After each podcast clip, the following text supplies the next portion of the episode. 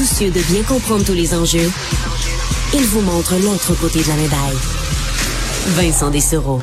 Carl nous disait tantôt euh, que Pierre Fitzgibbon, ministre de l'Économie, promettait aux restaurateurs d'être dédommagés pour euh, cette fermeture euh, très rapide des restaurants juste avant le 31 décembre où plusieurs restaurateurs avaient leur frigo bien plein, dans certains cas de produits de, produits très coûteux, difficilement dans certains cas revendables dans des, des boîtes repas et tout ça. Alors des coûts très importants pour les restaurateurs qui se doivent se tourner donc vers du take-out, de la livraison on sait que euh, Uber Eats, pour ne pas le nommer, qui est le plus gros, s'est implanté très rapidement, au bon moment avec la pandémie, avec un service assez rapide et tout ça. Le problème, c'est que les restaurateurs, euh, ils voient une grosse partie de leur facture être euh, amputée par ce service d'Uber Eats, d'autres concurrents, dans certains cas un peu mieux, un peu ou semblables, dans les frais énormes demandés aux restaurateurs.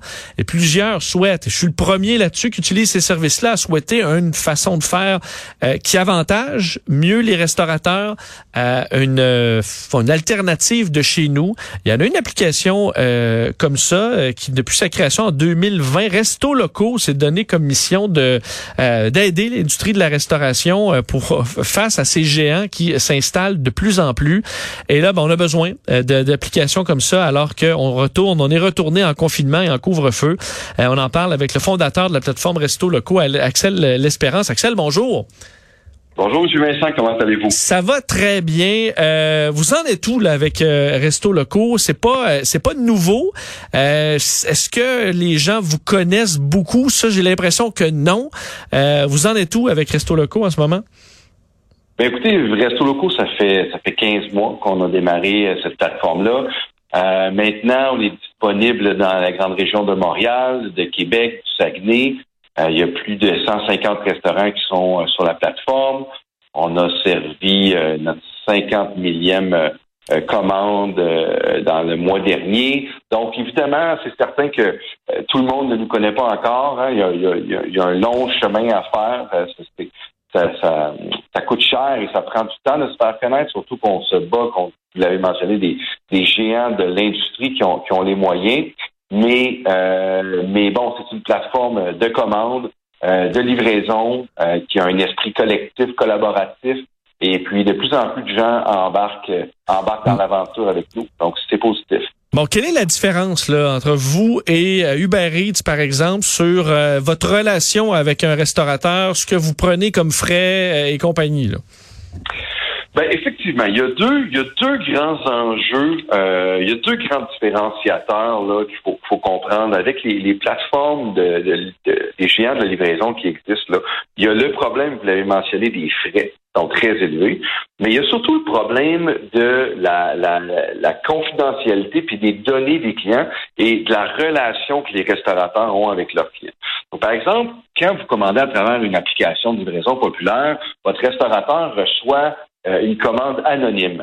Et, lui, ben, il prépare un repas, puis il fait livrer pour vous. Mais pour un restaurateur, ce qui est le plus important, c'est de connaître sa clientèle, de savoir qui elle est, d'avoir l'information euh, sur ses clients. Parce que quand tu es, quand es un restaurateur, puis tu es une entreprise, ton plus gros actif, c'est ta clientèle, ta liste de clients.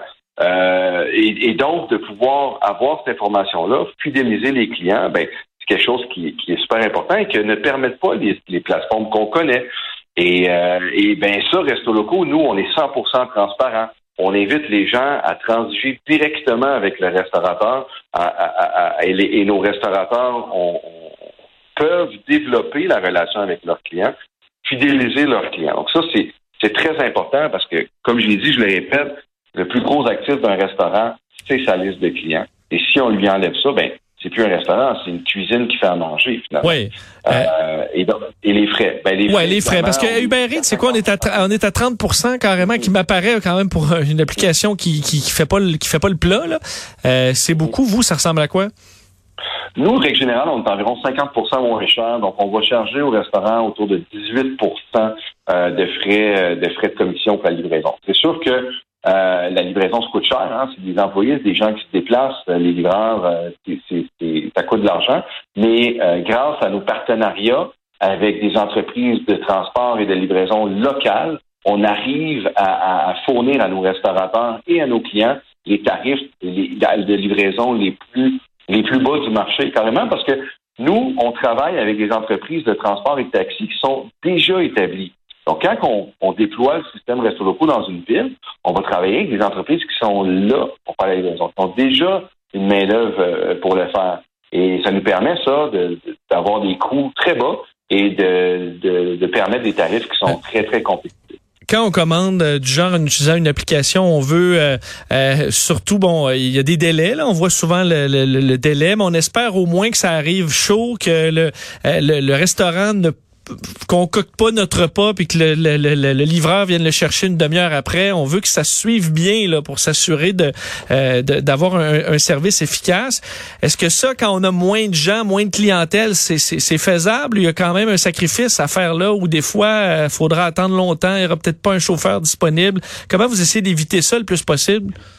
Alors, écoutez, comme je vous disais, étant donné qu'on travaille avec des partenaires de livraison locaux, je donne un exemple comme à Montréal, on va travailler avec différents partenaires compagnies de taxi, euh, coopératives de taxi. Il y a une coopérative EVA, notamment à Montréal, qui, qui, qui est un de nos principaux partenaires de livraison.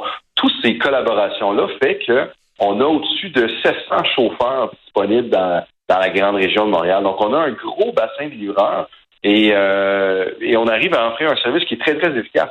C'est la beauté de la chose. Donc, quand on se déploie dans une nouvelle municipalité, puis qu'on travaille avec une compagnie de taxi en place qui a déjà ses chauffeurs, ben, ça nous permet d'avoir une, une offre super compétitive. Avez-vous aussi à vous faire connaître auprès des restaurateurs ou en général le message se passe bien à dire ben avec cette application-là, on en a un peu plus pour notre argent, on va les encourager euh, le plus possible pour euh, pour tenter qu'il n'y ait pas juste Uber qui s'installe puis que les autres disparaissent?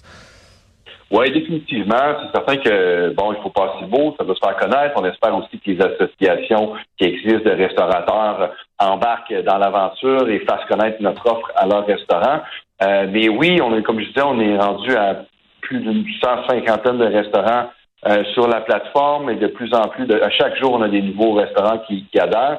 Puis euh, maintenant, depuis le mois dernier, on a également décidé de mettre en place une, une, euh, le capital, en fait, de, libérer le capital de restos locaux pour que les restaurateurs et les consommateurs puissent devenir actionnaires de restos locaux. Donc, on, met carrément là une partie de l'entreprise qui est disponible euh, aux consommateurs qui veulent consommer local, puis aux restaurateurs pour devenir propriétaires et actionnaires de la plateforme.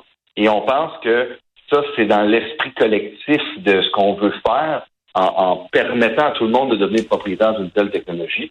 Puis ça va aider à créer probablement un, davantage d'engouement et d'ambassadeurs autour de autour de, cette application-là, Resto Locaux. Avez-vous eu de l'aide du gouvernement euh, là-dessus? Je voyais Pierre Fitzgibbon qui euh, tentait par tous les moyens de trouver des alternatives québécoises à différents services du, genre. Est-ce que quand vous cognez à la porte de Québec, ça répond?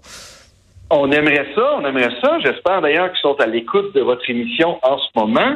Pour l'instant, on n'a pas eu, euh, on n'a pas eu de réponse euh, nécessairement positive euh, ou de réponse du gouvernement ou d'instance gouvernementale par rapport à par rapport à ça.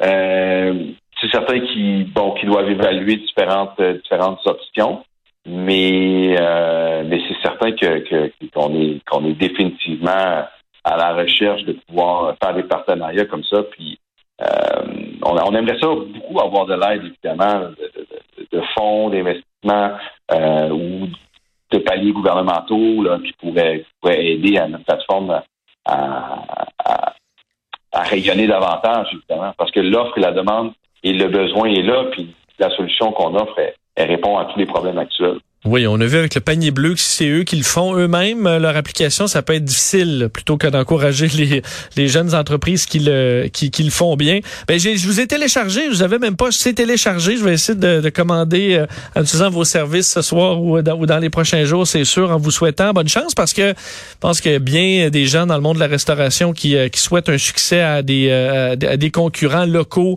du Eats et des autres. Axel L'Espérance, merci d'avoir été là, bon succès. Merci à vous, M. Vincent. Bonne soirée. Au revoir, Axel L'Espérance, fondateur de la plateforme Resto Loco. Vous dites Resto euh, Loco, L-O-C-O. Alors, à essayer euh, comme service avec euh, une moins, euh, un, un, peu moins euh, d'appétit pour aller chercher les frais chez les restaurateurs, parce qu'il y a plusieurs qui disent, ma foi, c'est très dur de faire du profit avec Uber Eats, sachant les marges de profit en, restauration qui sont déjà en baisse, quand faut donner, qui sont déjà difficiles, quand il faut donner 30% dans certains cas pour des grosses factures à la livraison, c'est énorme. Alors, euh, ben, implication intéressante, on va l'essayer.